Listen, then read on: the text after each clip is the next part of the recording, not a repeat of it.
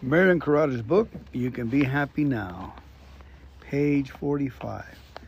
Always filled with joy? Question mark. Am I always filled with joy? I wish I were. Since I've been a Christian, there has been times when I had had very little joy. Those dark periods were quite stressful and lasted for too long. But as I began to understand more about God's wonderful plans for His people, I learned that I could let the Holy Spirit banish my unhappy thoughts. When we get to heaven, we will have perfect joy. But for now, most of us have times when we continue to wrestle with unhappy thoughts. I too have struggled with unhappiness, but now I rejoice in how much God has helped me to change from my old ways. The longer I live and praise God, the easier it becomes to throw off thoughts that try to steal my happiness. If unhappiness is frequently a part of your life, I strongly recommend that you seek new understanding of how to receive God's solution. I assure you that you'll be glad, and God is well pleased when we find ways to experience His happiness. Don't simply acknowledge your unhappiness, but then make no effort to find a solution. A big secret is to believe that God is changing you. Believe that God is doing a great work in you. It is not an unattainable goal for God to change you in a cheerful into a cheerful person. Trusting Him to do so is the most practical and effective way for you to become the person God wants you to be. Many, many people have told me they were once a abjectly miserable, but have now, because of their faith, become remarkably happy. Their joy has grown more than they ever dreamed it could. In Revelations 22:17 says, Whosoever will let him take the water of life freely. Whosoever will, let him take the water of life freely. Better said. Ponder the meaning of whosoever will. Whosoever means anyone can partake of God's freely giving blessings. So when you feel unloved, ill, unsuccessful, betrayed, or ignored, or lonely, don't surrender to unhappiness these are the very times when we must believe that God gives us the water of life freely. These are the very times to remember that God, who started this great work in you, will keep at it and bring it to flourishing, finishing. Philippians 1 6. To a flourishing, flourishing finish. Amen. That happened to me once. I was so lonely, and I told God, God, I am lonely. And boom, the joy of the Lord hit me from heaven. And I barbecued by myself and sang songs. It was amazing. Learning to be content is our next reading. When Christ was born, the angel told the shepherds that Jesus was coming too. Bring good news of great joy to all men. Luke 2:10. We might prefer that this great joy be given to us without our having to do anything. But God grants His joy to those who believe Him. Believing is not as easy as we would like it to be, but God requires our faith before He will change us and impart His joy to us. We should believe then that He is waiting to give us happiness right now, wherever we are whatever our situation. If we have an opportunity to quest to question Paul, we might ask him, Why did you persist in praising God despite being laughed at, beaten, imprisoned, and otherwise persecuted for your beliefs? Your life was much more difficult than mine, yet you said you were content. Whatever your circumstances, why did God give you such a special gift of contentment? Paul might answer, I never said that God had given me any such gift. Look again at Philippians 4:11, where I said, I have learned to be content whatever the circumstances. I have learned to be content whatever the circumstances. God did not bestow a special gift upon me, neither was my contentment a reward for my service to him. I learned to be content in small things and then in bigger things, until eventually I was content in all things. The angel announced that great joy was coming to all men. Since God wants you to have this gift, it is important that you learn to receive it. Of course, we can still get to heaven even if we are grouches, but there are, may be many people who do not make it into heaven because we did not do our best to demonstrate the great joy that Jesus came to give us. In church, we might present ourselves as happy, loving, kind people. But it's crucial that we learn to be happy, loving, and kind around our family, fellow workers, neighbors, and casual acquaintances. By being this, we will become the people that Jesus said we should be. We can believe that God gives us His happiness, and the best time to receive it is now. Amen. Our solution. The people of Israel are united against the people of Israel are united against Jesus. Yep, I read that right. Your anointed son, your holy servant. They won't stop at anything that you, in your wise power, will let them do. And that's in Acts 4 27 and 28, the Living Bible. The enemies of Christ could do anything that God permitted them to do. With God's permission, they humiliated, tortured, and killed Christ. They also murdered many of those who believed in him. The early believers accepted God's right to allow evil men to do evil things, but they were firm in their conviction that whatever God permitted, he will cause to work for their good. It is very easy for us modern Christians to accept the idea that God would never give us problems. However, we must not embrace such a false notion of what we think God should do or shouldn't do. God speaks for himself. I formed the light and created darkness. I make peace and created evil. I let the Lord do all these things. Isaiah 45 7. The Hebrew word ra, R-A, is translated here as evil. It is also translated as distress, misery, injury, calamity, adversity, disaster, as well as other words that are merely unpleasant. That's quite a list of things that God says He sometimes creates. We should not pretend then that these things are not of God.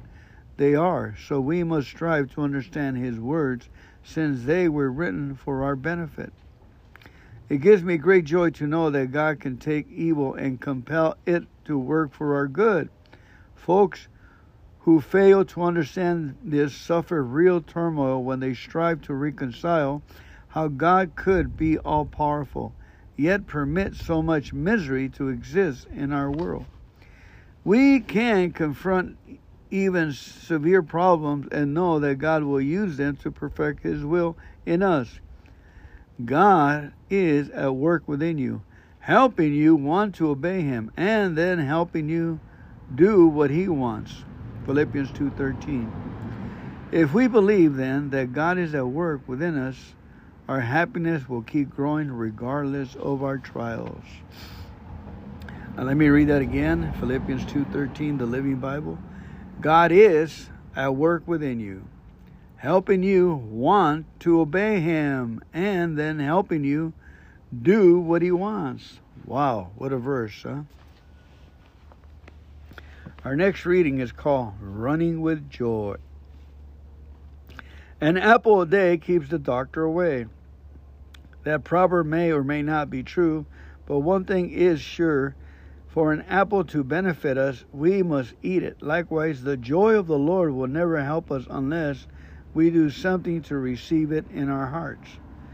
If we feel unhappy, it may seem a little silly even to try to believe that happiness can replace our sorrow.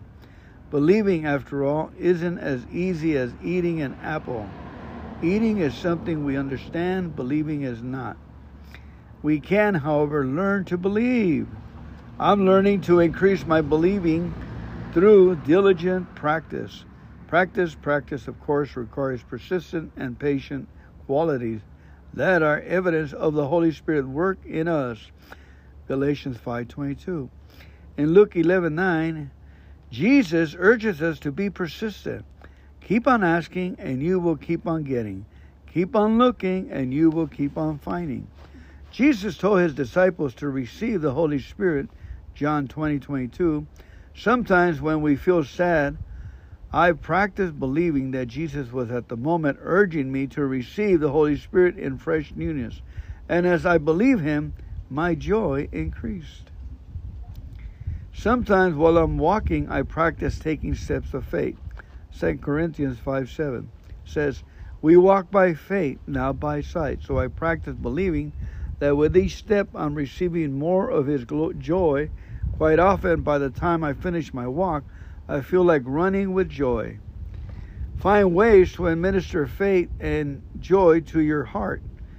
In one way doesn't help you, try another and another. If unhappiness had persistently ruled some part of your life, it may not give up easily, but it can be replaced with joy. Wow, what a concept, huh? To have unhappiness as a habit, complaining as a habit feeling sad as a habit. And now, if we ask God that we want to learn to be happy, we'll be happy for that airplane going over our heads. I thank God for the airplane. I declare that I am a good pilot. I always wanted to jump off an airplane, and I did. At 12,000 feet up. Lasted for five minutes. Wow. I can replay it in my imagination over and over again without pain again. I already have the experience. Huh. Can you imagine if I play a bad experience over and over again and the result is anger and frustration? But in this case, is I always have the memory of the the airplane full of jumpers. There was about 15 of us. And I noticed that these were experienced jumpers. The experienced jumpers were going to go before us, and I'm glad they did. Some girl locked eyes on me, and she just fell backwards and kept her eyes while I looked down the plane. I can see her just falling down, and she just locked eyes with me. She was falling backwards. It was just amazing. And the other people, before they they were they were high fiving each other. They were going, giving each other thumbs up. Uh, they were saluting each other. And then I realized that they were keeping their believer up high. They were encouraging each other so that fear wouldn't penetrate the cabin. That fear will not penetrate the cabin. They kept insisting on being joyful and smiling and happy. And that's what we're doing here. We're insisting that we keep believing we keep living life to the full, thanking God. A lot of people can't get that concept. If I tell you, I want you to thank God for everything in your life, you know what your subconscious mind will say? Well, I thank God I had a good reading today, you know, which even though it's good, you're avoiding the issue. Thank God that you, you have uh, a foot shorter than the other one Thank God that your eyes are, are, are getting dim. Whatever it is, if you thank God about it, there's there's an acceptance door, and, and on the other side of the acceptance, there's a reward. There's faith, love, happiness, joy. I don't know, folks. I'm learning. Okay, our next story is I do know. I feel it, and I'm learning. The thing that I don't know is that we have to keep striving forward all the time. We got to keep leaning forward on this thing. As I'm reading to you, I'm starting to see my my my faith is starting to increase. I'm starting to see my yard work and how easy it is for me to cut piece of that tree and stuff it in the and put it away. Already in my mind, my subconscious mind is saying, how easy it is to maintain this yard and this house with God and believing and faith. It'll go by so fast, and I'll say, wow, what took me so long to get on and get on with it? So I'm building up the inspiration, folks. The more I read, the more fired up I get, folks. I hope you're doing the same, and I know you are. All right, building our ark. Here we go.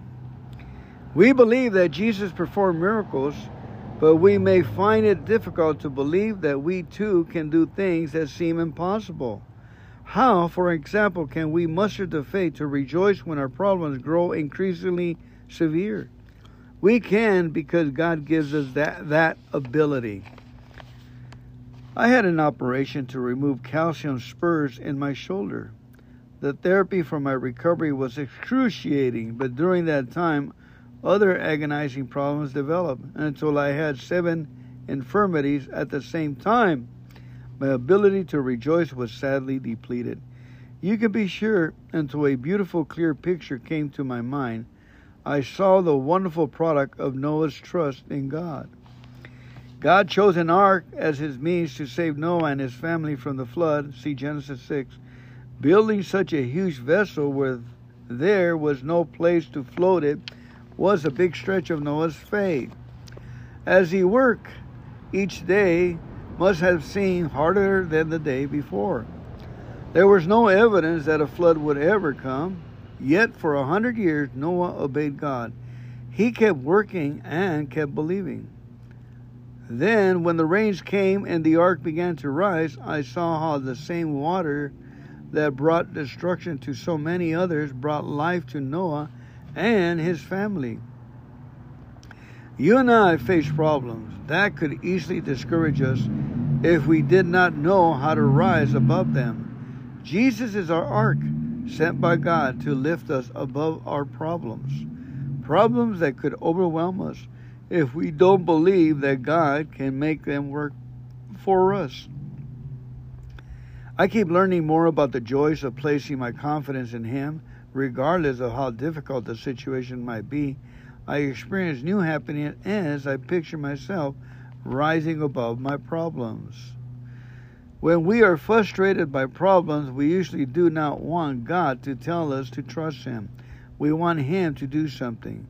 But just like Noah, God has used has us here to learn to trust and believe Him we can trust God even when there is no outward evidence that our faith is accomplishing anything. Sometimes the longer we have to trust Him, the more difficult it is to keep clinging to our faith.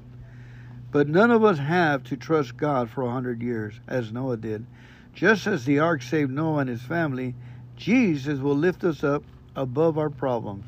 That confidence gives me joy. Note, I always said that reading gives me confidence and joy, strength, believing, power. It kind of reinforces hope, faith. A lot of times I'm I have so many books I'm reading at the same time, it gets a little confusing and so forth. But when I read, today's my day of relaxation.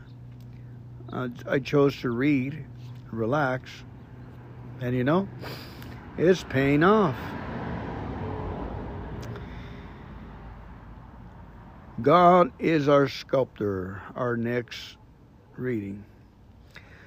I sometimes wish I could write a book that could that would be repleted with elegant phrases and masterly crafted words.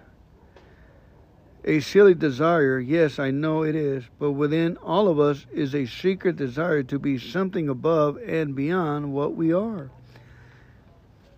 God, our Creator, sees these desires and wants us to approach Him and say, Oh God, you made me exactly the way you wanted me to be. Then, as we accept ourselves just as we are, we can enjoy life even while being aware of our shortcomings. Other folks may criticize our weaknesses, and probably will, but we can smile to ourselves as we think, just wait until you see what God's plans to do with me. A cold and lifeless lump of clay is unimpressive to look at, but is malleable. Nature makes it an easy substance to shape. A, a lump of clay. A skilled sculptor, his fingers working deftly, can transform that lightless, lifeless lump into a thing of exist, exquisite beauty that can endure for many years. You and I can be likened to a lump of clay that God, the master sculptor, wants to shape.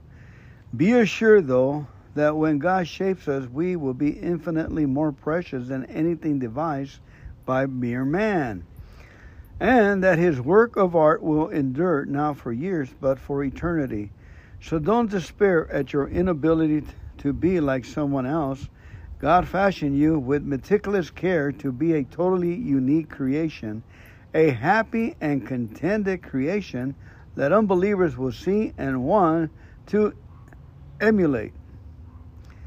Take a reality check. Does your life radiate the kind of joy that God, your sculptor, wants to instill in you? Our next reading is called Enjoying Boring Work. Enjoying boring work. That's one of the. Ah, never mind. A task that is boring to one person can be a good way of earning a living to another. I work in steel mills, foundries, sawmills, printing shops, and a food packing plant where employees did the same work year after year. During those years, they had developed a camaraderie that enabled them to enjoy working together to earn their living. However, my thought was, I want to be out of here. What is boring to one person can be exactly what another person wants to do. The task is the same, but there is a difference within each person that causes him to react to that task in a different way. We can learn how to bring about a change in our attitude towards our work. How can we do that? We can believe that God is using our employment to instill the discipline and refinement that we need. God is responsible to everything we do and is especially interested in anything that will inspire a positive change in us. He could easily arrange a different assignment for us, but why should we or he design our employment to fit exactly what we think we need or or exactly what we need? Rebellion over our chores in life is actually rebelling against God. Rebelling displeases God, but when we find joy in our work, home, church, and community activities, we please Him. As you can see them, our potential to find joy in our circumstances is unlimited. People who can find happiness in whatever they are doing usually have happiness in their hearts. Look then for ways to find happiness in everything you do, while others seek reasons to be unhappy in nearly everything they do. In our home, I took on the responsibility to do a certain job that needed to be done every day. It wasn't the sort of work I enjoyed, and I thought most men would feel the same way. I tried to not complain, but in my heart, I was thinking, I sure wish I didn't have to do this. One day, I sensed the Holy Spirit asking me if I thought God wanted me to perform that task. What could I say? Of course, He must want me to do it. So, why wasn't I enjoying the opportunity to do what God wanted me to do? I had to stop and ponder that question. We may think it is asking too much of us to enjoy something we don't enjoy. But now I understand that the task itself was not my problem. The problem was within me. Without intending to, I had made up my mind that I didn't enjoy my chore and had steadfastly stuck to that decision. But could I work at changing my attitude? I could, and I did. I started declaring my gladness that God had. God gave me the strength to do it God's given me the materials to work with. God has given me a home to which to work and love. God has given me a chance to work for my loved ones. God has given me a spirit that could be guided by His Spirit.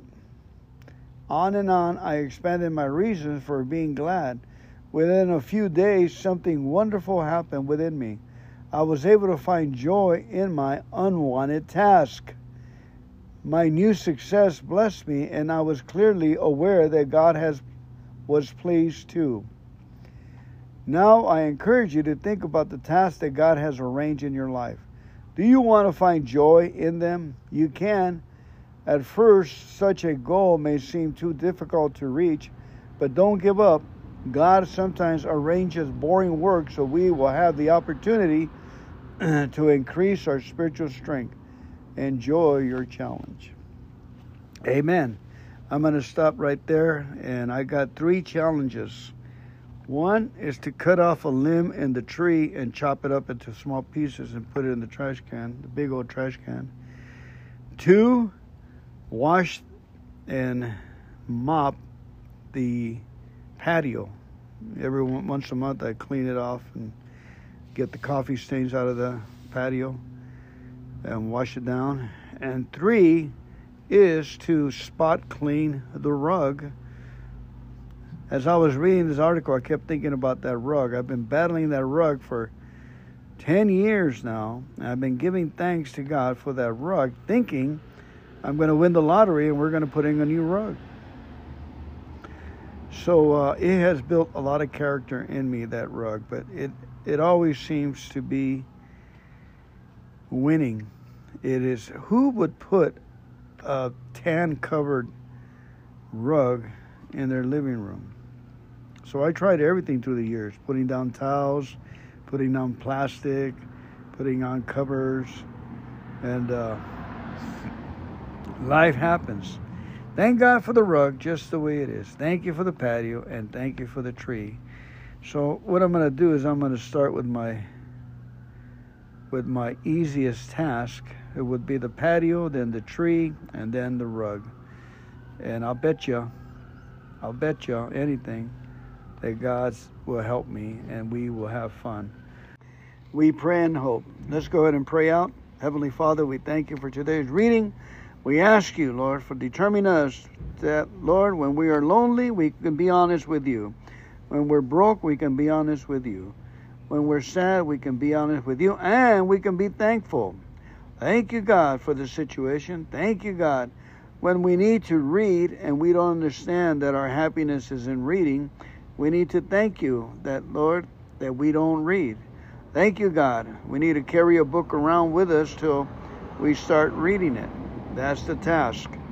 Reading, there's joy in reading, folks. There's everything in reading and moderation in Jesus' name. Amen. Be good to you. May the Lord bless you and keep you. May the Lord make his face to shine upon you and be gracious unto you. May the Lord lift up his countenance and give you peace and establish you in every which way. May the joy of the Lord keep you company all the day long. In Jesus' name, amen.